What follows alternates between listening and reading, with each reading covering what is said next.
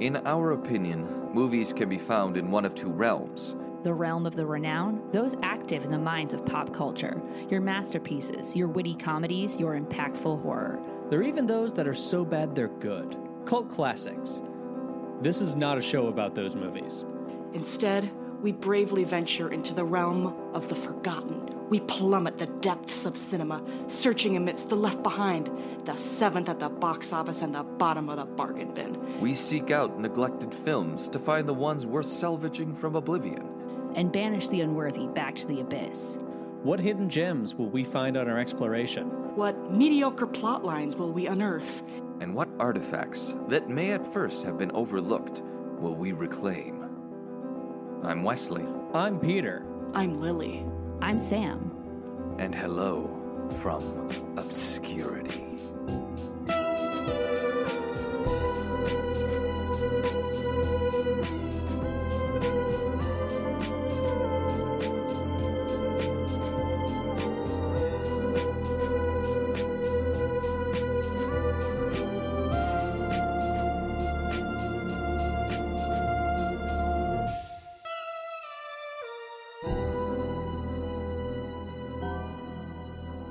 Welcome, everyone, to this April Fool's episode of Hello from Obscurity. I certainly feel like a fool. Lily actually jokes on all of us. Yeah. Lily didn't want us to watch this movie. She watched a completely different movie, and we're all going in blind. We're watching. It's true. Go on. We're watching Citizen Kane. No. So... this movie is the 2014 American rom-com starring America's ass Chris Evans and Michelle Monaghan, Playing It Cool. You totally did. No, I didn't. Yes, you did. No, I didn't. You made a sound during the Warrior 3 pose. What pose is that? Okay, let me refresh your memory. Oh, that noise. That was me. I do it all the time.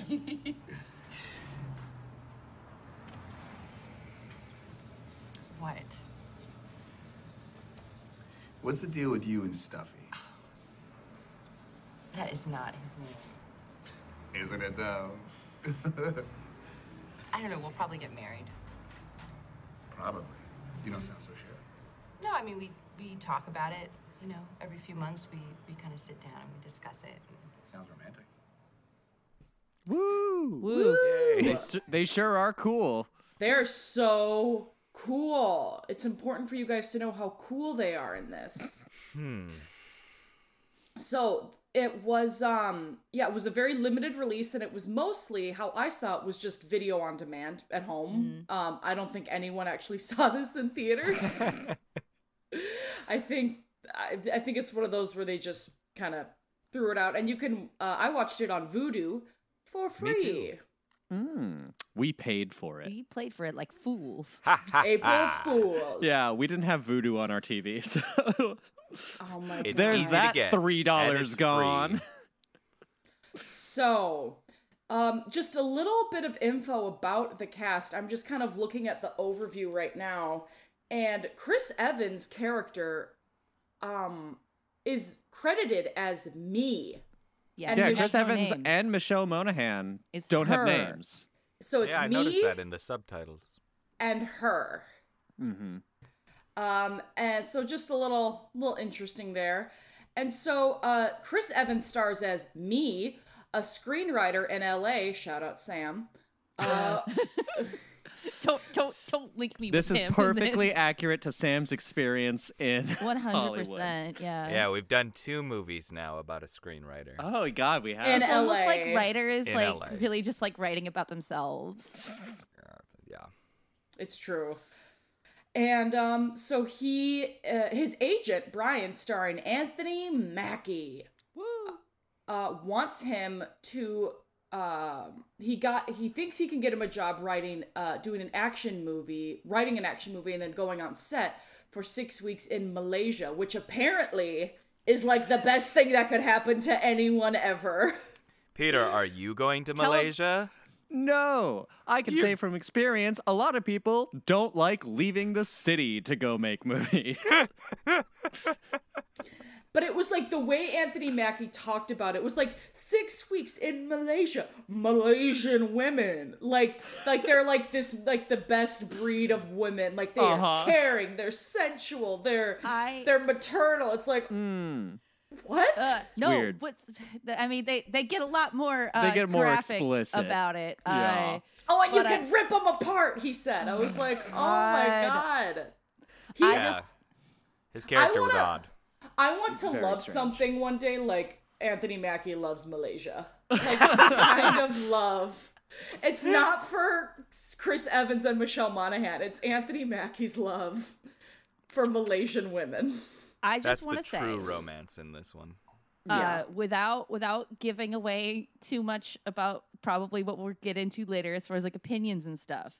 I was wondering with this pick, Lily, because this is the third in your like romance trilogy, and I'd say the first two you picked seem to be movies that you really like. And so I was like, okay, I wonder if this is a movie that Lily like really likes. This is before we started watching it. Or if this is one that like Lily wanted to talk about and like rip to shreds. And as soon as they started the whole like Malaysian women comments, I turned to Peter and I go, Lily hates this movie. I'm also curious of how Lily is reacting to this movie because I hated everyone. Actually, like, not his friends. What? I liked his friends, most of them. I almost feel like the way that Peter and I were watching this, maybe we can just come straight out and just so we can fully like dive into this with like our opinions out in the open. It's a 90-minute movie. We'll have time. We said probably both of us wouldn't have been able to finish the movie if we weren't watching it together and ripping it to shreds while watching it. Ugh. Boy, I had a little bit of a same experience. I was ready to like just kind of fake it till I make it. I did finish the movie, and I'm glad I did because the third act's definitely the best. But my, it was a little hard to get through. I think this is like a fun pick though, because like man, there is so much to talk about with this. I don't know if we start with the like constant like racism or sexism, but like there's a lot. So many stereotypes. So once again, this movie came out in 2014. This is post Captain America 2. He could be in anything. The keys, the gates of Hollywood couldn't be further open to him. Like he made it. He's one of the highest paid actors ever. Such a star-studded cast. That's what I was going to say. There's so many people in this. It was a cavalcade. I was like, Aubrey Plaza, Martin Starr, and then Kyle Mooney showed up. Luke Wilson. Yeah. Here, real quick, we got Chris Evans, Michelle Monaghan, Topher Grace, Aubrey Plaza, Luke Wilson, Martin Starr, Anthony Mackie, Patrick Warburton, Ashley Tisdale, Matthew Morrison. Matthew Morrison, Peyton List. I mean, it keeps going and going. There was an older actress that like showed up at the end, who I was like, "Oh my gosh, you've been in stuff too, and you're in like one scene." I'm trying to find her now, but I was shocked that she was there. The guy who played the grandpa was also in stuff that I recognized. He seemed familiar. He's in like Boogie Nights. He's he's been in good stuff. Beverly D'Angelo. All been in good stuff. That's what I was thinking of. Beverly D'Angelo, yes. Yes. Yeah. Yeah, so I should probably give a little reasons as to why I put you all through this. Yeah, sorry to derail this, but like I just couldn't hold it back. Yeah. We haven't said what the movie really is yet. Yeah, I know. Sorry, go on. Sorry. So I think for the first two, it felt like ones, and you guys are spot on, I really like I really like parts of W.E. and I like all of Ondine as a movie. And I think those ones, I really like them. And it felt like audiences, for whatever reason, they didn't get the response. But a lot of rom-coms I like now did get a response and are really well known and loved. Mm-hmm. And there were a few that I thought about doing for this one that I thought still were obscure enough, but it didn't feel like there would be enough to talk about. I was like, well, they're obscure, but they're like they make sense. That might, yeah. I felt like the conversation, because I thought I would picture like how we would talk about some of them, and I'm like, I don't know if it can sustain a whole, because they're just good. Like, yeah, there's not a lot to really, like, because a lot of ones we've talked about are good, but there's still a lot to unpack. Yeah, and they either have, like, some sort of, like, depth or, like, oh, let's, like, analyze this kind of thing. Yeah, I could see a rom-com maybe not having as much of that. Depth. Like, if it's good. Hey, you know, there's some good, really good rom-coms out there. Don't shame a good rom-com. And I do think this is also really emblematic. So this came out in 2014. We were freshmen in college. And in that context of, like, we were in college and this was made, like, already, like, because things are already getting, like, a little bit more, like, you know, when we were in high school, like, you know, this wouldn't have been great. But well, I knew we were in trouble when the two, like, productions had some weird, like, animation to their logos, and I was like, I've never heard of these. Dude, Voltage Pictures. Whatsoever. Yeah, Voltage Pictures looks like a rejected Last of Us level. Yeah. Then, like, for a fucking production company I've never heard of. Yeah. And I think this is really emblematic of, in my opinion, the dearth of good rom-coms that are being made today. Mm-hmm. Mm-hmm. So I think the other movies were emblematic of things I like, or like stuff that I think we should bring back. This is what we need to fix. There we go. Yeah. This is the diagnosis of, like, this is the problem. So now we can fix it, but first we got to realize what's wrong with it. Yeah. Well, cool. Lily, can I ask, and maybe this is a spoiler for, like, would you save it or not, but do you like this movie? Okay. I don't know. I can't tell. Yeah. There's a lot of stuff I see that you would like in this movie, especially the stars, but, like, I can't tell. Ooh. I really liked what it tried to do sometimes, but I just think this movie needs to go on Adderall. Cut. Like, this movie tries to do so much and say so much while doing so many other things and just throwing stuff at the wall and seeing what'll work. So I don't like it.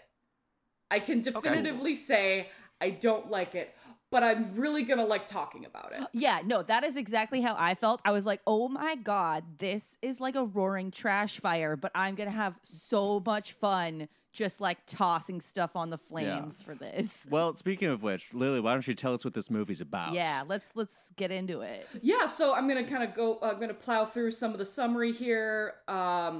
So again, he wants to do action. His agent makes him write a romance starring, apparently Matthew Morrison and Ashley Tisdale are already like gung-ho for this. They're going to be the leads in it. And his buddy Scott, played by Topher Grace, he's who should have been the lead for this. I thought the exact same thing. Yeah. It felt like you could have Chris Evans, but have him play more of this character, or just have Topher Grace be the lead.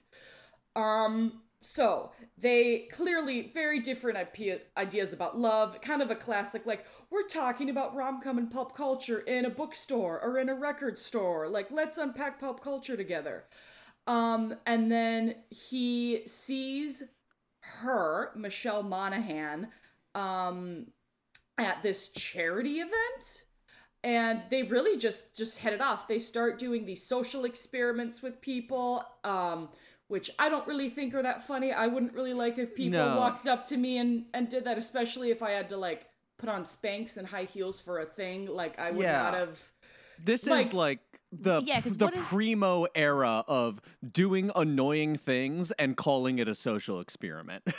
Right. Yeah, what is their social experiments to see who they can, like, get the most flirtation in with or something? Like, all these random people at the event. It's like the opposite. Like, she'll compliment them on the money or on their, like, bodies, like how men do that to women. And then he'll compliment them on, like, how rich they are. Wow. Right, like, true scientists of our age. Yeah, and like that was their first interaction. Right, like she just walks up to someone and goes, nice ass. And then he sits down next to a woman and is like, you know, this sweatshirt's made out of boyfriend material. And it's like, I think they think that's hilarious. This movie really thinks everything it does is hilarious. Like, well, it thinks it's, like, breaking boundaries. I must say that Avengers came out 2 years and 2 years before, and I loved Avengers, but it does have a lot of those, like, we're being funny right now moments. So I mean, it's really trying to classic, go for, like, broad audience appeal with these jokes. But it's classic, like, Joss Whedonism in this movie, because that was what was popular in 2012, 2013, and maybe this guy missed the boat in 2014. Right? I don't know. I'm looking at it now. There's two writers credited. One of the main ones is this dude. His name disappeared. Paul Vicknair. He has written two movies. Both of them came out in 2014. Both of them are rom-coms. What's the other one? Another Chris Evans affair called Before We Go. I knew it! I was thinking of doing that one, but that one was better than this one. So yeah. I didn't want to talk about it. Technically speaking, he did write a third movie. That movie is just within this movie. Yeah, it's a very meta movie. I don't know if you guys noticed that. When Chris Evans does finally write his screenplay, he shows it. And on screen, it says Paul Vicknair. Okay. So, oh my God. Wait, is that who Me is? Me is Paul Vicknair? Yeah, maybe Me is Paul. Well, it was kind of a weird movie. Yeah. I'll just say, I mean, that beginning was odd. But also, him talking about, how he doesn't like love. Lily, did you? Oh my God, what a cliche! And even in his weird flashbacks with his babysitter was really awkward. I didn't understand that was about. Did his babysitter molest him? No, dude, because that's what it felt like. It felt like it cuts to the scene of him being a very young kid with his babysitter taking off her jacket to sexy music or whatever. Push and then it's like, and that's why I don't believe in love. It was like, oh God, what happened? He was in love with her, and then things didn't work out, and I was like, what the fuck is going on? Yeah. Do we skip over his tragic mommy issues backstory, or do you want to? Yeah, so it goes back to him as a child, and you see this right away in the beginning where his mom tucks him into bed at night, and she's very sad. You can tell he's asleep in bed. She closes the door, turns the lights off, and then the next morning he sees a note on the box of Cap'n Crunch. Sponsored. Where it says that she left them, her whole family, her whole life, to be with some guy to move to Chile, which I assume she just left to be with someone related to Pedro Pascal, because they're from Chile, right? Fair. If you're gonna abandon your kid for a guy, it's probably Pedro Pascal. I mean, but she could have gone to Malaysia. Oh no, that's only for Malaysian women. She couldn't compete with the women there. Yeah, the men go to Malaysia, the women go to Chile. Yeah, they go to Chile to be with the Pascal family. And but I don't get it. Go on. No, it's okay. Yeah, I'm almost done. And then I think I'm going to just kind of keep going through some of the plot here so that we can just kind of go through it. So, his grandpa, one of the only characters I genuinely like in this, is your mom's gone, son. And from that point on, he is raised by his grandpa, and he is left to assume that love makes you selfish, irresponsible, makes you abandon all your instincts as a mom. These are all facts. And from that point on, he is the most toxic love avoidant, because I think I'm kind of a love avoidant person. He is the extreme, toxic example. And then you see this flashback or this montage of women throughout his whole life saying, oh, I love you, I love you. So you see this whole montage of him, of women professing their love to him over his life. And then he just says to everyone, I just don't ever see myself feeling the same way about you. And then all the women punch him, slap him, throw a cupcake in his face, and so he's just like, I can't catch a break. Why do all these women love me? I guess I'm just Chris Evans. And then he turns into Frank Sinatra. Yes. And then you see his from then on, his heart was not on his sleeve. His heart had left his body and became a different persona. Is that what happened? Because what? I think there's something to that effect that he says, like, I don't wear my heart on my sleeve. Okay. It's just a It's different... in the corner chain smoking. Yeah, I think he said and my heart left. Yes. So his heart is Frank Sinatra, like full suit and tie, fedora, smoking, always just looking like malnourished and like ill. Like yeah. I think one thing to clarify before we get too much farther is like this movie is going for like quirk with a capital Q. Oh, yeah. Like, so there's a lot of just like these constant like goofy little montages, like, you know, quick like flashback kind of things with like the sound like as it goes like into the flashback and impact like little noises. Like, you know, you got like his heart is also played by Chris Evans and like also in the corner. Like it's just got a lot of those, like it's really trying to go for like a 500 Days of Summer, Juno, like early 2010s kind of movie. Yeah. It tried and it missed it. Yeah, like, it tried missed the time really hard to be like quirky and funny and failed on every count. Like using a lot of devices to like show little things happening. Chris Evans is sad in this scene, so he's black and white, but the rest of the world's in color. Yeah, like that, like kind of like a lot of visual, like whatever kind of things. Because I can understand wanting to like do a movie that's not necessarily a love story, but about love, like 500 Days of Summer was. Mm-hmm. This misses the mark so much because it also wants to genuinely be a love story. You can't have the same, you can't really, in my opinion, and do both well, unpack love and then have it be a rom-com ending where they go to the airport and like it's both you cheapen both of them by doing that.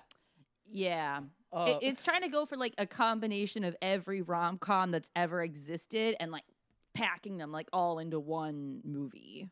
Yeah, but he's such a miserable asshole that it's like it's distancing. Yeah, he's not endearing. And so then we see so hard for him to and lose she is also kind of a miserable asshole, and I don't know if I like her either. So I'm like, I don't root for either of them. I root for the friends. Yeah. What are they doing? Right. So then we see his group of friends after he met her at the dinner party, and then we learn that she has a boyfriend called Stuffy, Ioan Gruffudd, Mr. Fantastic, and he's Johnny Storm. So yes.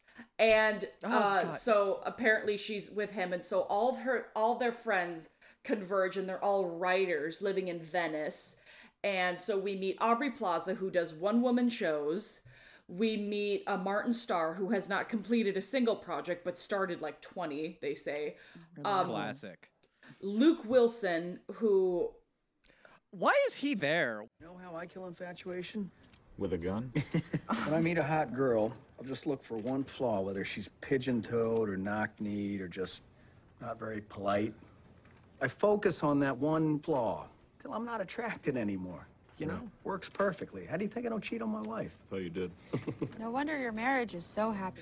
Oh, and they're all at a gun range. And then while they're shooting... Yeah. All LA writers are very pro-gun.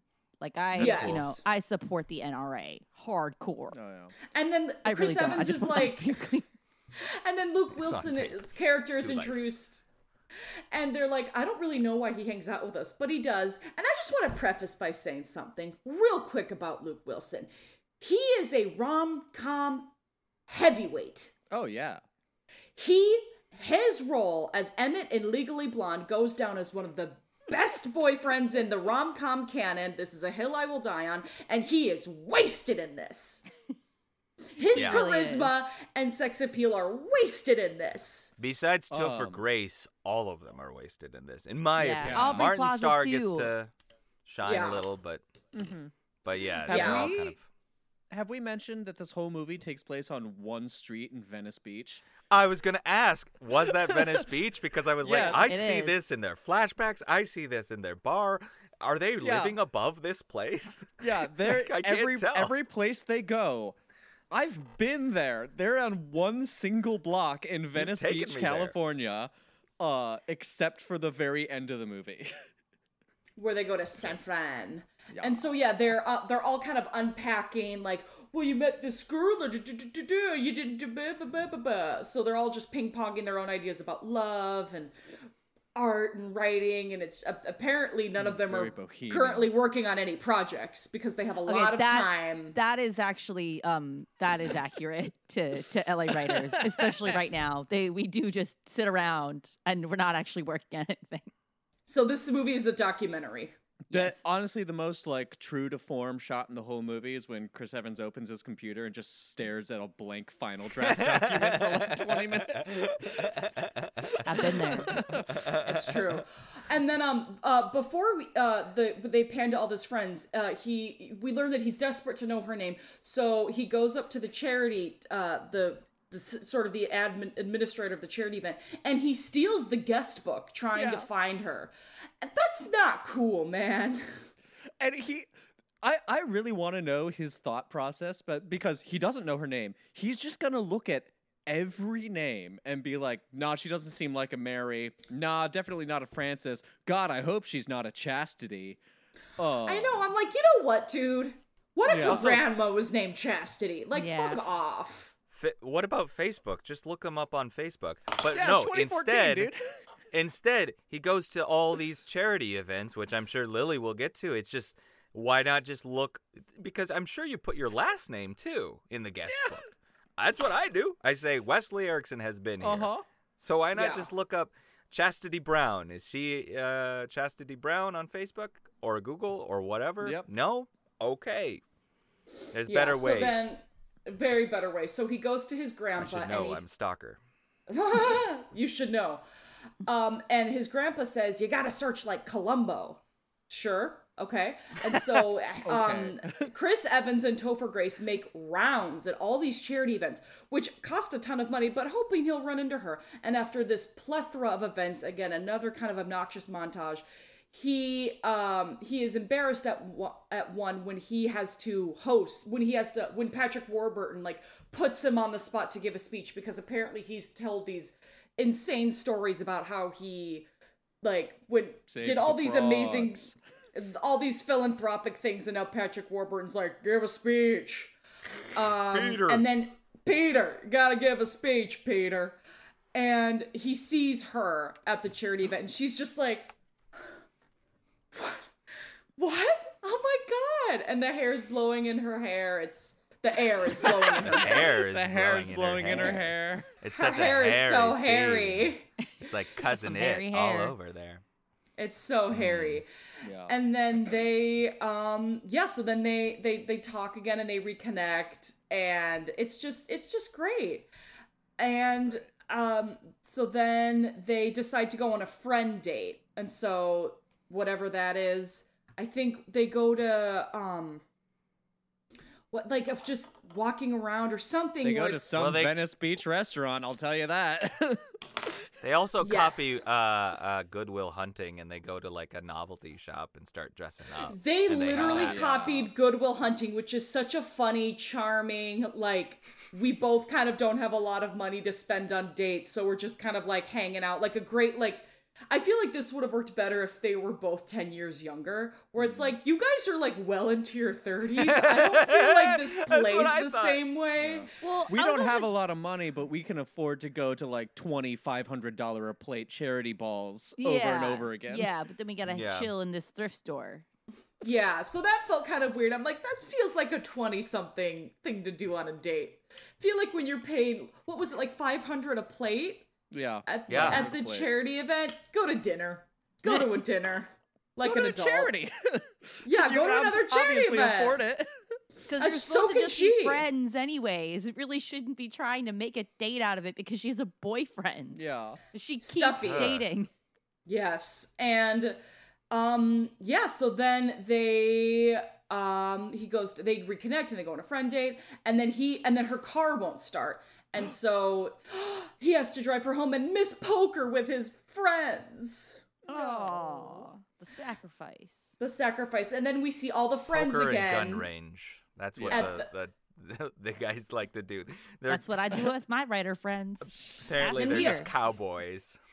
They're just like guns and poker. And then we see them at a bowling alley where no one knows how to bowl. No, everyone's terrible. Well, I think Martin Starr throws a ball like 3 lanes over or something. And Aubrey's just like throwing them like overhand. Yeah. And you hear the PA like, stop throwing them. Do you think this was their way of just being like, the director was like, what do you guys want to do? What's so funny that you make it funny, make it good. How do you bowl? And then they're just doing a bunch of gigs and they're like, I'll throw it over here. I'll throw it overhand. I can only imagine it was like Paul Feig style directing where he just says, do something funny. Yeah. Yeah. And then that's like it. Aubrey is like throwing bowling balls at Chris Evans at one point. Yeah. It gets really intense. And I also think I got to credit the writers, because what do you think when you think of romance in Venice Beach? Bowling. Bowling. Okay, hands to be honest, down. I regret not going bowling in Venice Beach now. I was kind of like, I want to go bowling. I want to be in LA right now bowling with you guys, but for next time. Yeah. Yes, next time we'll book a lane. A Yay! Venice Beach lane. Yay! And so they have nothing else to talk about other than him trying to bang this chick who has a boyfriend. Yeah. Yeah. Like that's the crux of their, then that's the thing too. I feel like a lot of really good rom-coms, it's like they're interesting, funny people leading dynamic lives. And then there's also this other love story happening, but there's other things happening. Mm-hmm. Like no. I did turn to Peter at this point, and this is kind of like just a trope in romantic like rom-com movies anyways, but like, have you ever just like been chilling with a group of your friends and like the only thing you guys can possibly talk about is like specifically your love life and nothing else? Yeah. Like they don't have other lives. It's just your love life. And then also like this, like all like, oh, I'm so clueless. Like, I don't really understand why I keep hanging out with like this girl. And then one of your friends turns to you and goes, dude, you're falling for her. Like, what? Is that how you ever realized you had a crush on someone? Sam, it took one of your friends. Let's get into you? It. How's your love life right now? Yeah. What are you seeing? Anyway, Sam, how is your sex life? Yeah, also non-existent. Tell me about your celibate. Love. Oh. Do you know what love is? Should we talk about love? What is your definition of love? Are you falling? Oh God, Lily, love, go. Tell me. Go. Yeah, and it's just.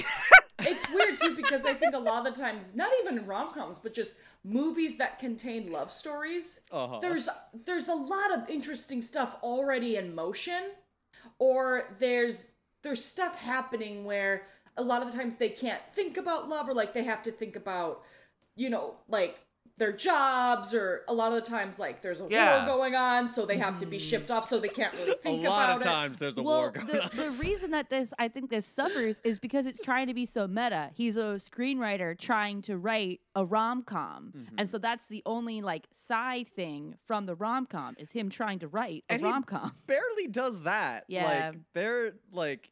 I forgot that he was a writer till all of a sudden Anthony Mackie was like, you gotta write. Like, oh yeah, I forgot he writes.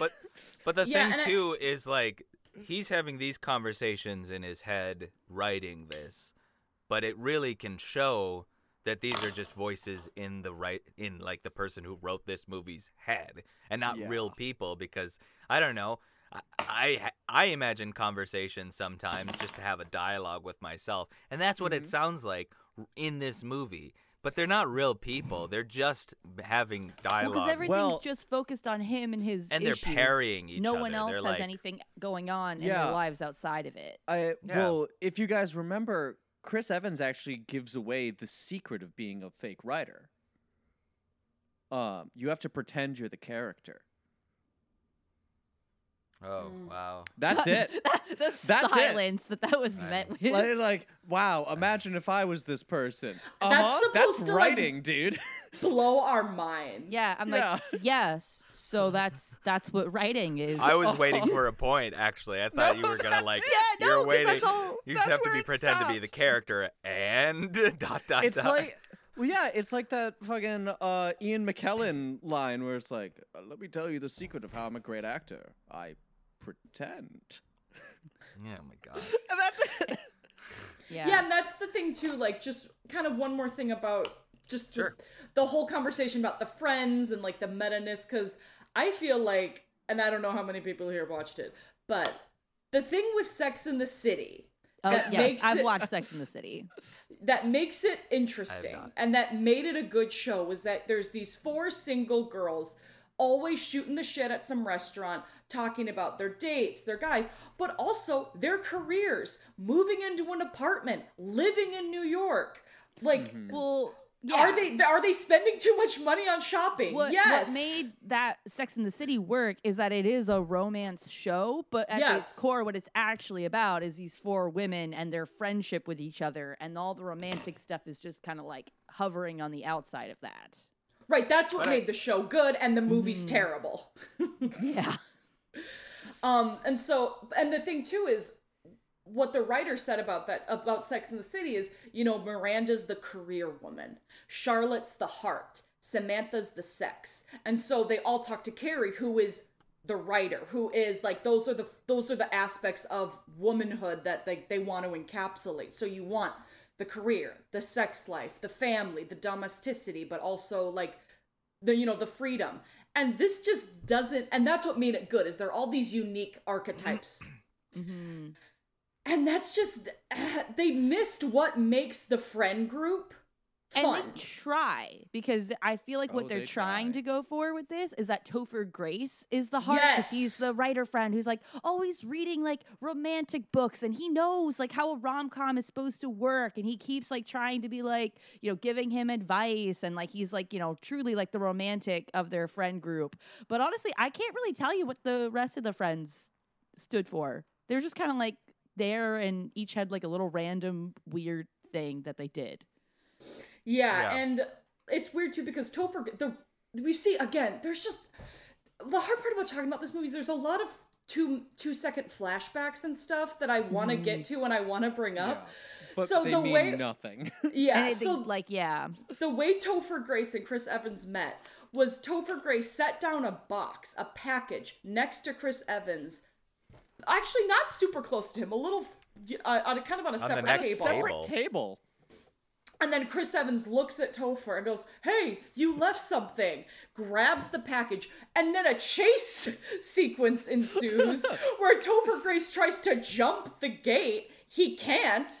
And then he's like, "Oh, what are you doing here?" He's like, "Oh, it's just this book. I leave it around for everyone. You can't do that. It's after 9/11. You can't just leave a package." And I'm like, "Oh my God, why'd don't you pick it up? Social experiment." But and also then, so to that he point, leaves, oh, sorry, go on. So he leaves. The thing about Topher Grace, he leaves copies of, I believe, Gabriel Garcia Marquez's "Love in the Time of Cholera." Mm-hmm. Everywhere, which is a thing I've seen on social media where people will leave books out, but not like that. I love in weird butcher paper on a cafe table in the middle of Venice Beach. I love in that scene too, it was his flashback, and so, you know, Chris Evans prefaces it. Also, there's so much narration. Oh my God. Yeah, it's like watching an episode of You. It's like, what is going on? God, yes. But what I was going to say is this is Topher Grace or whatever his name is. He's been my best friend ever since we met. Cut to like a year before. They don't look any younger or anything. No. Like Chris Evans, I think, has glasses or what? Topher Grace doesn't have glasses and Chris Evans has a hoodie on. And that's it. Yeah. But it's like I was expecting some like childhood thing, but it was really like when we were 3 months ago. Yeah. We met last week, and now we're best friends. We're best friends. We know everything about each other. It's like, why not just go younger? Yeah. And one more thing just on all of these like crazy like flashbacks and like kind of was saying earlier, like all the things that make it quirky. It feels like most movies that do this pick like a couple little things. Like either it's, you know, constant little flashbacks or like voiceover, like a narration or like, you know, weird little cuts to like animated sequence, which this movie also has. Mm-hmm. But this movie's like, I feel like the philosophy with this was like everything but the kitchen sink with like all of the plot devices, and it's constant. I think, Lily, what you said about this movie really needed some Adderall. Like that is 100%. Because it was like, just focus. You got a simple plot. Just get us through. But Sam, if we didn't have all these thousands of asides, the movie would only be 25 minutes long. True. Yeah. But even still, I feel like the quirkiness of it, like, didn't show through in anything else except the flashbacks. No, it's so. I thought it's. I thought it was going to be more stylistic, even in the regular world. But it was like regular world. Yeah, Stars TV, like, and then we go to flashbacks. Yeah, because it's got all these like, it's got a lot of quirkiness, but it's also very cynical about quirkiness. Like this movie hates itself. Yeah, they don't commit to and anything, I hate it. And you can see it, and they're just like, yeah, sure, fucking this now. Yeah, because you see this moment where Aubrey Plaza in another flashback where she's talking about how she hooked up with Kyle Mooney, and so then you see Chris Evans in drag as Aubrey Plaza, and then Michelle Monaghan as Kyle Mooney. And it's like, oh, before I knew it, he had his tongue down my throat and blah, blah, blah, blah. And then he's like, oh, my penis hurts. Can you make it better? Can you? And then it's just that gross thing where Michelle Monaghan as a dude pushes Chris Evans' head down to her crotch. It's so gross. It's lewd. It's not funny. And this is I will say that I actually like that scene. You liked it. Okay, this is supposed to be only a scene, that scene. Of Aubrey Plaza funny. Talking about how she invited him over to just hang out as friends. And like that, you know, that is the thing. Like sometimes you have like a guy friend and like they are just friends, but they like you. But like I don't believe that it would have ever gotten that far of like, hey, we're just friends, but yeah, sure, I'll let you like push my head down. Like, you know, like that's not. Well, Sam, you're forgetting gross. The lesson that when Harry Met Sally taught us. Men and women can't be friends. It's impossible. That's why Peter and I are mortal enemies. Yeah. It's true. And so, and then when I just got to bring up this one thing, because I know, Sam, you touched on the racism in this movie. Oh, God, yeah. Oh, God. So when you first see Topher Grace, the actual first time, they're at a cafe. He sits down and he said, "What's up, N-word?"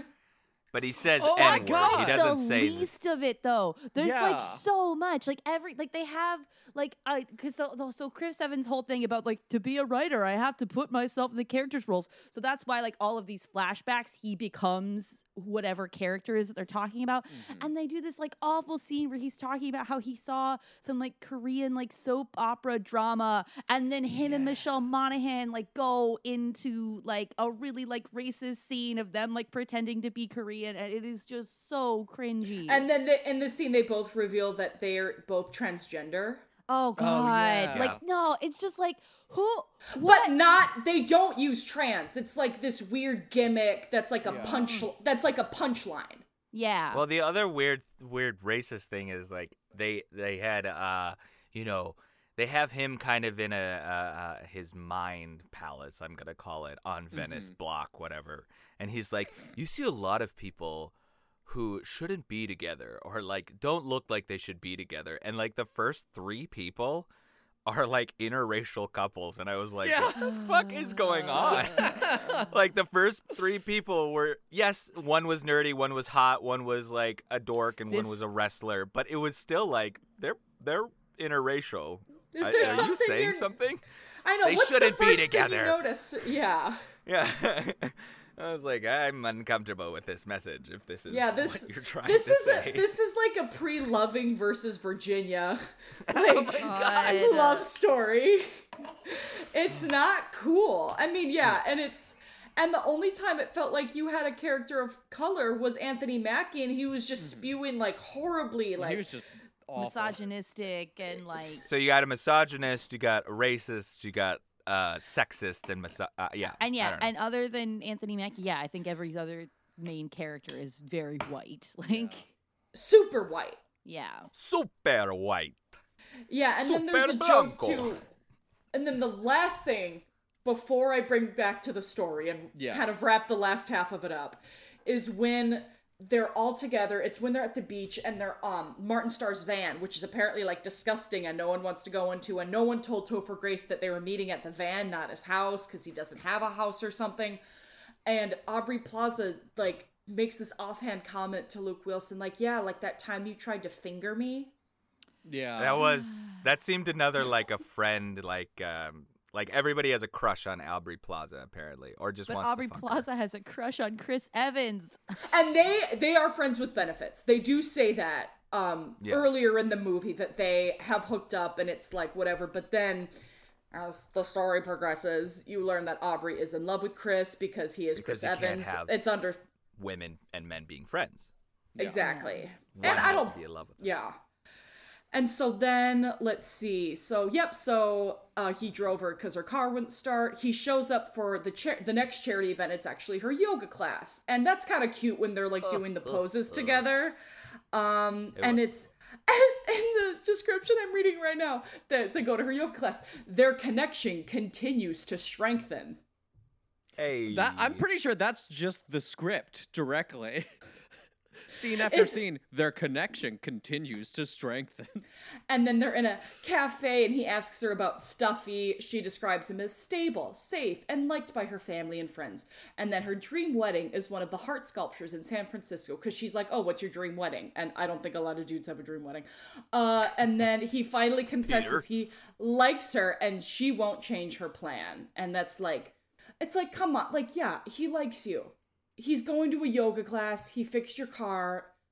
Like, that's the thing where you were saying, like, she's stringing him along. He doesn't respect her boundaries. I don't really even maybe a little bit, but to be honest, I think she just sees him as, like, a friend. And I think it's perfectly okay for her to want to do these things and hang out with him, because she's made it very clear, we are just friends. I am very happy in my relationship. And I guess that's part of like one of the other major problems with this movie is that like the central conflict of like the classic, like they fall in love, but like one of them's with someone else. And then like usually the movie then goes to like great lengths to show you that this other person that they're with is like totally wrong for them. Like you see that they really like each other. But I feel like this movie, you don't really see that there's anything particularly wrong with the guy that she's with. And she keeps saying, like, "I'm very happy with him. I don't want things to happen with you." And he just, like, keeps pursuing her. I'm pretty sure. But Sam, like, she kind of flirts with him all the way through. I mean, I don't know what flirting is to you, but that feels a lot like flirting if you're both doing that. I don't know. I feel like I don't know how many people would do those kind of yoga moves. Like, yeah, I feel like you passed across your mind of like, "Oh, yeah, this guy is whatever." But I guess also, it's just like she keeps saying like I don't know. I felt like it was still mostly on him. Yeah, and that's why I was so not rooting for them to be together, because like everything he did was just like, "Dude, just leave her alone." But the thing is, I don't like her either, just because like, again, she has a boyfriend. She could do this. I feel like that's crossing a boundary of two, where it's like, I just met a guy and I have some chemistry with him. And they clearly do have chemistry. And she's like, "Let's do a friend date 6 times a day. Yeah. I don't know. And then, I don't like both of them, to be clear. Yeah. And then Chris Evans explicitly says, like, "Well, maybe we should just have sex then. Make it less weird." And then I love her line. My favorite line in the movie is, "How does you getting laid help me?" Yeah. She goes along with it. I loved that. Yeah. Which I don't like. But I loved how she's like, "You just want to, like, how does that help me decide if my fiance's the right guy for me?" Like, yeah, I guess I do like that. I guess the other thing I'll say, and this is like, I don't think this is correct, and I think this is a bad interpretation of what like people think guys want to see in movies, but this feels like they were trying to make a rom-com like for men, like for guys who would normally want to go see the action movie. It's like, let's make a rom-com that the dudes can get behind. And like, and I don't think guys actually do. Clearly, the two guys on our podcast hated it. Like, it's not like, it's like a very stereotypical, like, isn't this what dudes want? Like, well, and I think that this whole concept, Sam, that you just brought up was like, the idea that like romance movies and genre stuff is really gendered, because The Matrix has a very famous love story. And I know a lot of guys and girls who both like The Matrix. Yes. Like, so you can have, like, action doesn't negate love, and love doesn't negate action. Like, you can have both things, but it's when you try to do meta, cynical, and heartfelt and wholesome and earnest. Like, that's where you can't do both. But you can do action and love in the same movie. Mm-hmm. You can also do a rom-com for dudes. It's called Good Will Hunting. We just mentioned it. It's amazing. It's I want him to end up with Ben Affleck. I can't help it. Ben Affleck was the love of his life in that. It feels like that's what the pitch was. Because this was made kind of like, I said this to Peter too when we were watching it. It's like, this was kind of made in like a rom-com like Dead era. Like, I feel like a few years later there was like a big resurgence of rom-coms, and like a lot of really great ones came out. But this was kind of like that period where like rom-coms were kind of like looked down on and like not as cool, and like studios didn't want to make them because it was like, well, we'll only get like a female audience. That's not gonna like make us a lot of money if we can't make something that appeals to men and women. This, right, because this still feels like the gay best friend era, for sure. Well, because, are you saying that because Topher Grace is gay in this? And the best friend? Is that what you're saying? But yeah, it just feels like the pitch was like, well, let's get, you know, freaking Captain America, and like, you know, all these people, like Luke Wilson, and like, you know, we're going to make a romance movie for the bros. If this was Aubrey Plaza and Topher Grace, I would have had a much easier time watching it. I don't know 100%. If I would have liked it. But no, I don't know if I would have liked it, but I would have at least been like, okay. Yeah. But also Chris Evans is like, I'm such a loser. Loser is I. And it's like, nah, dude, I think this is what the writer wants to be like. I mean, the fantasies of him are in a fedora, for God's sake. You know, like that's, I just imagine what the writer looks like. And what he wants Lily, to look like. Yeah. Lily, I'll be honest with you. I don't remember anything else that happens in this movie besides the ending. Like, sure. I don't know how much is left, but not like, a lot. I'm going to quick get through the ending, and then we'll discuss. So, at home they talk about what? Oh. Oh, okay. So then he confesses he likes her, she won't change her plan. And then he looks at, and I'm not gonna lie, there were a few moments that if they were mined correctly would have made a better movie. So he goes home and he looks at the note that his mom left on the Cap'n Crunch box, looking at his note, and then it feels like, okay, his heart's opening. He's looking at that and he's like, okay, this is why I'm love avoidant. This is why I can't have a serious relationship. There's some introspection going on. I like that. Mm-hmm. And then they go to handball with his grandpa and Topher, and apparently his grandpa and Topher are like really hitting it off. And there were a few funny lines where it's like, wait, you guys hang out? I don't have a grandpa. Be cool about it. Like, I thought that was kind of funny. Yeah, it was good. And then so she calls him because she can't get him out of her head. And before long, they have sex. And then the first time, he doesn't feel guilty because he actually cares about her. Whoa, fireworks. Wow. What a novel idea. Part, just being like, what?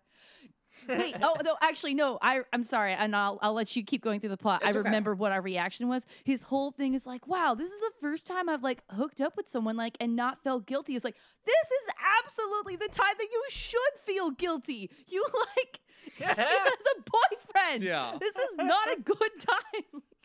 Yeah, it's not cool. Also, again, this man is in his 30s. He's acting like he's 20.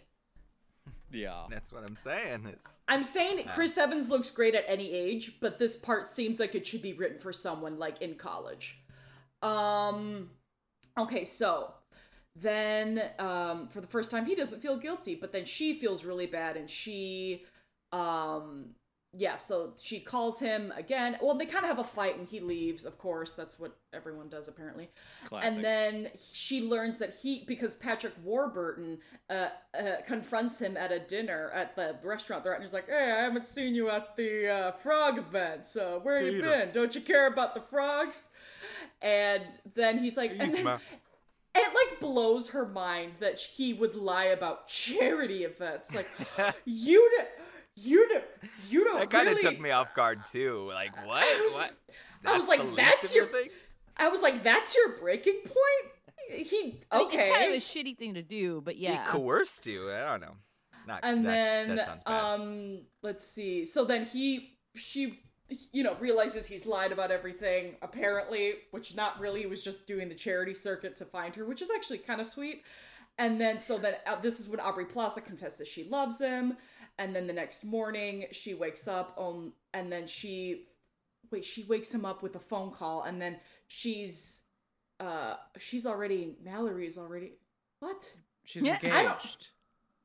Mallory? It's hard when it's... When Mallory, she's a pronoun, like her is a pronoun. Aubrey? Or no, Michelle. I already felt like they were engaged this whole movie. Yeah, that was kind of confusing too. Is like it feels like they're trying to make it like a revelation that like now she's engaged and like maybe she did, but like it also was like they were already living together. Yeah. So that was weird.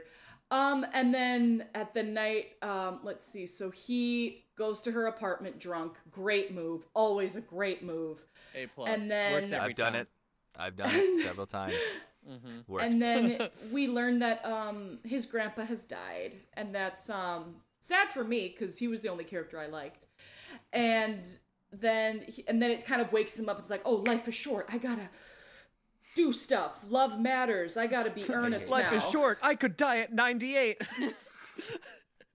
Exactly. So then his writer's block melts away, and he writes his rom-com with Matthew Morrison and Ashley Tisdale doing the multiple personality rom-com where they're like doing different races and different affectations of voices.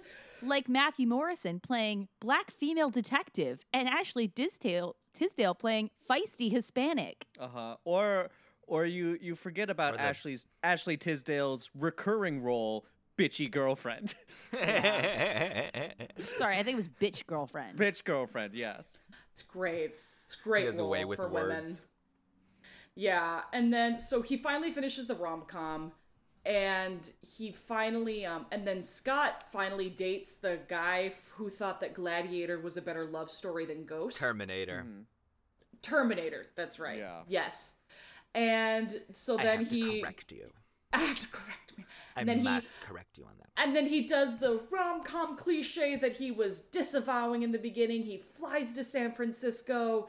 First time we ever leave Venice Beach. And he gets in a taxi and he's like, take me to all the heart sculptures. Apparently, he already got his check for writing the rom-com because he can afford to just have a taxi driver just drive him around San Francisco. San Francisco to all the different heart sculptures. That's like an $800 taxi ride. Without a tip, yeah. Yeah. And then at the same time, you see the wedding start to play. Like, she's in the wedding dress, Captain Fantastic. Mr. Fantastic. Mm-hmm. Mr. Fantastic is getting all dolled up, who looks great in this movie. I feel bad for him. He didn't have anything. He had like 2 lines in the whole movie. Yeah. That's what I mean. Is like they didn't even give you a chance to show, like, oh yeah, they totally shouldn't be together. He's there for like 2 seconds, and both times he's perfectly fine. He's fine. Sam, no, he's stuffy. Yeah, because he talked about how he got his shoes from Barney's. What's wrong with nice shoes? I feel like Chris Evans was like, hey, back in my Fantastic 4 days, I know this guy. He'll be in our movie. He's cheap. Yeah. Let's get it. I was like, oh. He's not doing anything. Let's go. Yeah. I was like, yeah. And so then, let's see. So then he goes to all these different places. And as he's going to these different places, a couple gets in the cab and she's like, oh, we want to see all the hearts with you. Okay, great. He's in the middle of this married couple. And then all of a sudden these skateboarders are like, oh, the heart statue's that way. And they all follow him in the cab. Then you realize that was a figment of his imagination. It's still just him and the cab driver, which I kind of liked that there was that distinction because it's like, oh yeah, when you're in love, all this magic, but it doesn't work because the whole time he's like this jaded asshole. awful.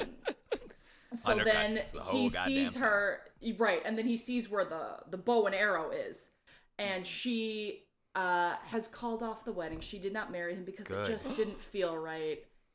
And it's just, but then you still see this whole ensemble behind him, but then it vanishes sometimes.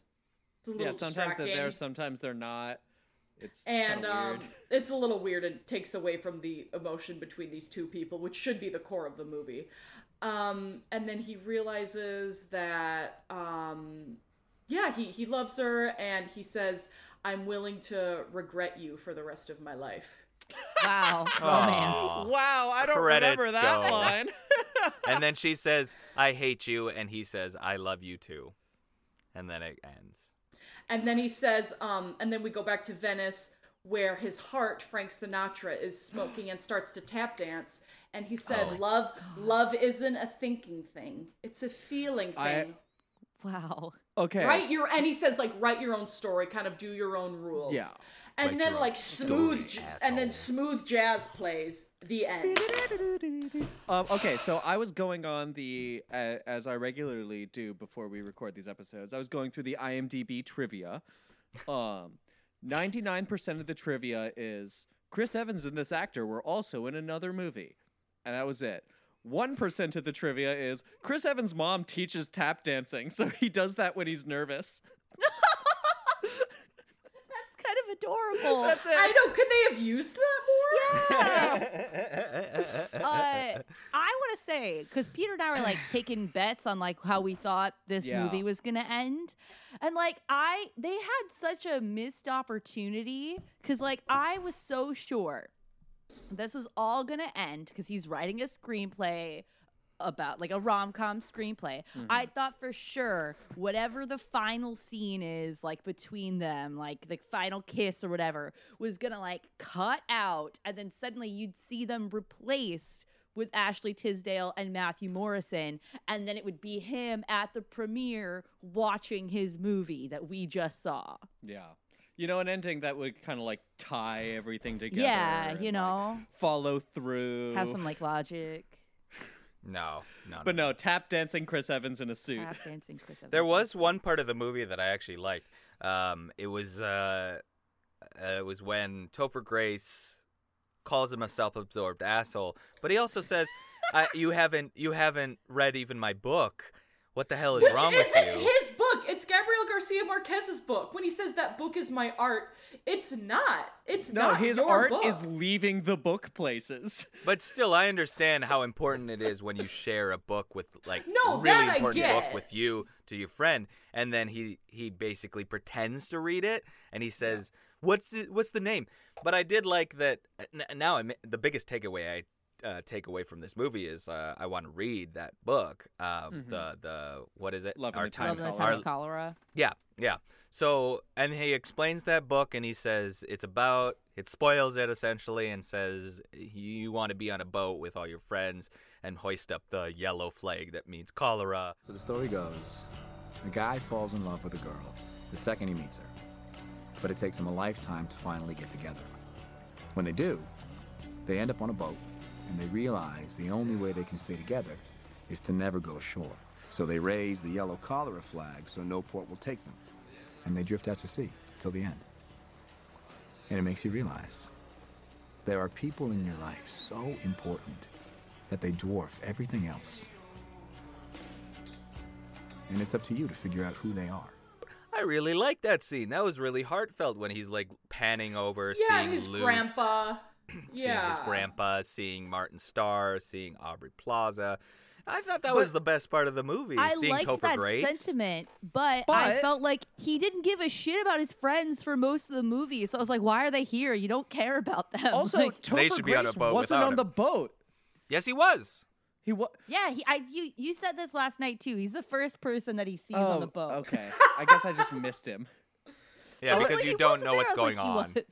Yeah, I was zoning out by the end of this movie. Peter didn't realize that Topher Grace was in this movie until halfway through. He's an absolute fucking snack in this. Oh my god, I was goddamn smoke show. I was like, Topher, my. Mr. Topher, come on in. I got some brownies. I'm not used to Mr. Grace with a beard. I basically only know him from That 70s Show, so if he doesn't have the weird Eric Foreman, like, swoopy hair, I don't recognize him. I even made a Spider-Man 3 reference the first time he popped on screen, so I thought, like, Peter understood why I said that. You said the words, what the hell? But that's I said it in kind of a reference. Spider-Man 3, what the hell? That was the reference. Oh, that's funny. I'm sorry. I like him at the wedding, or I'm sorry, not the wedding, the $500 plate special charity. Uh-huh. And when Matthew, what's his name, Warbuck? Or... Matthew Morrison? No, sorry. Oh, Patrick Warburton. Patrick Warburton brings him up to get him to have a speech, and then he's kind of bombing. And then Topher Grace is like, "You're not bombing!" You just shout that out in the audience. God. Well, I like Topher Grace's character too when he first meets Michelle Monaghan at the first charity event that apparently writers get invited to all the time. Mm-hmm. And this is right when Chris Evans sees that Michelle Monaghan has a boyfriend, and then Topher just looks, "Oh, you don't look so good. Did you have the crab?" "I had the crab." He wasn't available that day. He wasn't available that day to shoot, so they ADR'd some lines in. Oh. Neither act. Oh! I was gonna say in that beginning part when he's talking about here's how the conversations go down when I break up with a person or when some woman tells me that she loves me, and it has that montage of I love you, I love you, I love you. Those women don't feel heartbroken when he says that. They don't go, I get it. They act super fucking angry. Oh, they're pissed. And I was like, I don't know if I've ever experienced somebody so angry at, I mean, he's being honest. Wouldn't you want to dodge the bullet? I don't know. But the I way didn't feel he like says it is so condescending and like pseudo-intellectual. Yeah, I think. Oh, if you say to someone because one of the women is on the beach at sunset, "I love you. I just don't ever see myself feeling the same way about you." That is an asshole move. Yeah, that is a dick move. I suppose. That is an asshole move. Because you could just say, not that. You could say something else. You could say so many other things. You could just, but like, yeah. I guess what I am annoyed with, like with that whole, I mean, there's a lot of things to be annoyed with that whole montage, but like one of them is more like, and it's that montage. And then it's later when he decides to call up all these girls just to like find a hookup because he's trying to forget Michelle Monaghan is like, just the like assumption that like all these women would just like die for a chance to like see him again, even after he's maybe like brutally dumped them, and like that it's the most devastating thing that he doesn't love them back, and like there's no like I don't know, maybe some of those women are like in the same position as him. It's like, yeah, sure, a hookup's a hookup, whatever. Like, dude, that one girl just gets in the car with him and starts blowing him, and then the cop gets, the cops like, hell yeah, brother. I was like, good lord. I was like, what am I watching right now? And that woman, Peyton List, she's in Mad Men. I know her from Mad Men. But she looks a lot like Michelle, like the main character. I actually got confused. So I thought that was for a her. Second. I was like, did she just get in? Go for it. She changed her mind. I was she like, really wait a minute, changed what? Her mind. Yeah, it's like what's happening here? So, but they just look alike. Yeah. And I'm just going to say the one part that I really, really want to bring up is, again, my favorite character, the grandpa, who he's talking. And I think it's sweet that, like, this guy is, I guess because his grandpa essentially raised him because he didn't have a dad when the mom left, is he's saying, like, oh, I really like this girl. And he's like, when I met your mother, she was engaged to an Italian and we were about to get shipped off to fight. And so then you see this whole animation sequence. Yeah. Where he is like, so it's a naval war that they're fighting. So I thought the grandpa was in the Pacific. Apparently he was also fighting Nazis because there's a line where it's like, Nazis can't stand in the way of love or something. And then he goes, he's making it up. That's what I took it as. Yeah, and he's like, I swam through shark-infested waters to get to your grandmother, and then it's him, Chris Evans, as his grandpa, another flashback, and then Stuffy is the Italian. He's like, hey, Scusa, what you doing here? And I didn't notice that. And then he punches him, and then marries the grandma, Michelle Monaghan, and like she's got like the 1940s hairdo. And I'm like, just make that the movie. Make the grandpa's story the whole movie. I know. Oh yeah. There's one of the rules of like movie making is don't reference a better movie than yours. And that's like one, they talk about better movies and better books. And then every time they do like one of these like flashbacks or anything else, almost all those stories are more interesting too. It's like, man, I kind of wish I was watching that. Oh well. Yeah, I would love to see someone swim through shark-infested waters to break up a wedding. Mm-hmm. Yeah. That would be awesome. That'd be epic. Yes, that would be so good. This had too many cultural references, or too many like. Let's referencing, like what you said, Sam. This is very meta, and I didn't like that. Yeah.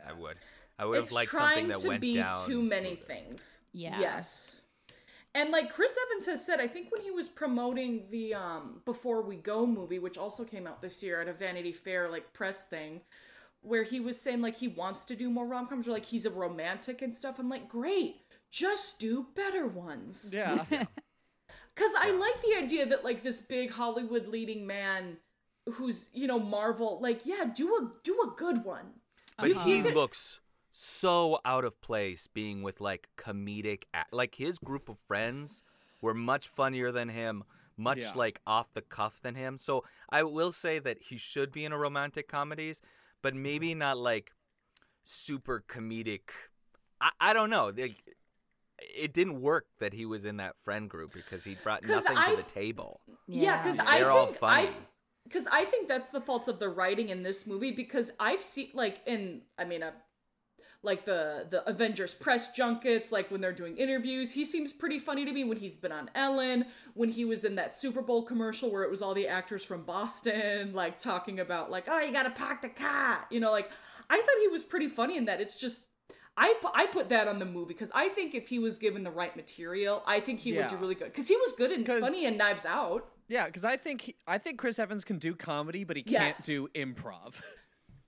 Which is okay. Maybe that's what I'm trying to explain, because I feel like those three, those five friends of his are just so good at that when he I don't know if Luke Wilson can do off the cuff, and I love Luke Wilson. So I think he's a ninja. There's like in improv, there's like the robot who spits facts, there's the pirate who's the crazy character, and then there's the ninja that kind of comes out of nowhere and is like, "Oh my god, he is funny," you know? Yeah. So I think he might be the ninja. Yeah. Or no, the robot is the logical one, the straight man. Anyway, sorry. So, I think the time has come. Any more thoughts? Any more quandaries? Demands? I Like, if there was anything else that happened to this movie, I don't know what it was. I wanna say an anecdote. I was in a student film that was very much like this. I was the main student. I was Chris Evans' part. Yeah, and it was Wesley Erickson as Chris Evans. Ooh. And again, it was I think it was a 16-minute short or whatever, and it was essentially like this, where I was narrating, and it was snarkiness, and you know, like my friends don't get me. I'm gonna be a writer one day, and I don't know. It was a stark reminder of this. This really does feel amateur. This feels like an amateur writer writing about his life, thinking it's incredible. Yeah, well, his opinions are incredible. Yeah, if IMDb is to be believed, this was the writer's first movie. That's what I saw. Yeah. Yeah. But anyway, that's all I had to say. It just reminded me, like halfway through, I was like, I was in something like this. Yeah, wait a minute. I did this.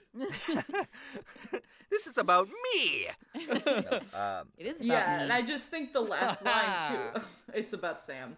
I'm saying it's about me. It's about me. That's his name, is me. Where he said, you know, love isn't a thinking thing, it's a feeling thing. But this whole movie, you've been like intellectualizing and overthinking, and I haven't felt you emote once. Yeah. It was more like it felt like he meets her and then he just decides. Like, you know what? Okay, I will say one time. I'm going to do this. When they're at the grocery store and she's getting the card for herself because we learn that she's a child of suicide because before he killed himself, her dad gave her this birthday card. And he seemed... That moment, I thought, was the only like well thought out, well executed, because he did seem... I will say, I'll take it back. I saw him emote there. Where he's really like, oh, you're opening up to me. Wow, okay. So, that's the one good moment. He does not return the favor, though. No, he just kisses her. He doesn't like be like, oh yeah, my mom left me, so I'm also like, you know, lost like a parent, like right, like let's talk about our grief and then make out. Like that's a first date. That's an aphrodisiac. Talk about your grief. Oh God. Talk about your grief in Venice Beach. Oh yeah. So this movie. Yes. All right. This movie shows up at a charity event. Do you steal the the guest book? This movie's the guest book. You steal the guest book and save it from obscurity, hoping to reconnect the great love story with the audience and this movie, or do you do the right thing and leave the guest book at the charity administrator's desk so that they can like do their job? Yes. That's a good question. So I'm going to go up to this guest book, right? Oh, no. I'm going to look at it. I'm going to be like, this movie, right? This movie is this guest book. I'm going to pick up that guest book. And I'm going to yeet it as far away from me as I possibly can where no one else can ever find it. So that's I just wanted to yeet something. Yeah. I'm very similar. I'm at the charity gala, right? Drinks are free. I've already paid my $500 ticket to get in. I see this guest book, which is this movie. Everybody, it's an old style guest book. They've handwritten all their names in it, and I go, oh, oops, and I bump into a waiter, and he spills the wine all over the guest book, so you can't really read it anymore. Yeah, this movie fucking sucked. This might be my least favorite movie we've watched on the podcast. Yes, Peter was enraged. Yeah. I'm so good. Terrible. No one was neutral. I'm really glad I got strong reactions, some strong emotions for sure. That's good. I'm glad I got that. It was, I'm on kind of Peter's vein. I'm not going to make it hard for, like, the receptionist. I'm just going to, like, you guys are yeeting it. Wesley's going to be a decent person. It's, like, shitting on it. Like, I'll just go up to it, look at it, be like, these are the names. One of them could be, this movie could be one of these names. I'm going to try to avoid all of those names so I don't have to run into this movie again. That's what I'd say. So I don't recommend pulling this out of obscurity. Yeah. Okay. So I see this address book and I got kind of dolled up for this charity event. So, and I invited my friends to also sign the address book for this charity and look at all the names that signed this book. We saw, you know, all these great actors sign their name in the address book, in the guest book, address book. Give me your address. And I look at it and I just realize, you know, we could do a lot better for guest books. And guest books as a genre deserves redemption and deserve to be like held in the esteem that they did back in the Nora Ephron guest book days. And I look it over, and again, I made all of you look at it. And I close the book, and I walk away. I respectfully walk away. Very nice. Is that our second unanimous send it to obscurity vote this season? Yeah. Third? Then we send Cousin I saved Dinotopia. Oh, you did? Okay. Yep. Yes, he did. Yeah. All right. But this, but fucking Playing It Cool isn't even worth a hate watch. It's not. I had fun hate watching it. I had fun hate watching. Yeah, it. But would you ever watch it again? No. No, absolutely not. If you want to watch it for the friends. Even though there was like one scene where they literally had the Bohemian Rhapsody like meme scene of like the 16 different cuts in one. It was like the first friend up meetup was that like, oh my God, there are so many cuts. We are cutting to everybody's reaction shot here. God. But anyway. All right. Well, next, Sam. Yes. Yes. You are our next. Yes, I have the next pick. Ooh. So, we are next going to be watching, 1996's Freeway, starring Reese Witherspoon, Kiefer Sutherland, Brittany Murphy, Brooke Shields, and I'm just gonna tell you guys now. This is a retelling of the classic fairy tale, Little Red Riding Hood. Oh. Freeway. All right. Yep. Well, let's play that trailer. You know, don't it bother you your own wife bring off all them strange guys for money? I make her use mouthwash after. Oh, you like that minty fresh taste, huh? Sheriff's Department, you're under arrest. We're totally fucked. Just after you left, the pigs came and pinched Mom and Larry both. And my parole officer showed up like a motherfucking plague to take me off to foster care again. Just like last time. So, what'd I call you? I'm sorry, my name is Bob Wolverton. You the guy that's been killing all them girls on the freeway, Bob? I'm trying to think I'm gonna shoot you so many times! You know, you should just let me out of the car when I asked you to, Bob! We are not here to talk about me, Vanessa. We are here to talk about you. Get your goddamn hands off my anatomy. No, you get all their panties off before I get really pissed. I'm claustrophobic. Yeah, well, I get claustrophobic sucking strange dick. Get in there. Drug addicts. Fathers fuck their daughters. Drug-addicted mother fucking whores with their bastard fucking arms. I ain't no trick, baby. Why are you doing this? I'm pissed off. The whole world owes me. Is that you, Bob? I can't believe such a teeny-weeny little gun makes such a big mess out of someone. Yeah, so tune in next time as we take on Little Red Riding Hood, sort of, maybe. Yeah. I'm excited to see it. I've never seen this, so it should be fun. Yeah. I mean, I'll give everything a shot, you know, even this movie. This was a recommendation from my parents. So. Okay. Well, cool. Have it original. Thank you, Lily, for bringing this movie. This was a great conversation, I feel like. Yeah. So. Yeah, it needed to be resurfaced just this once so we could bury the shit out of it. Uh-huh. Just get down. Go. All right.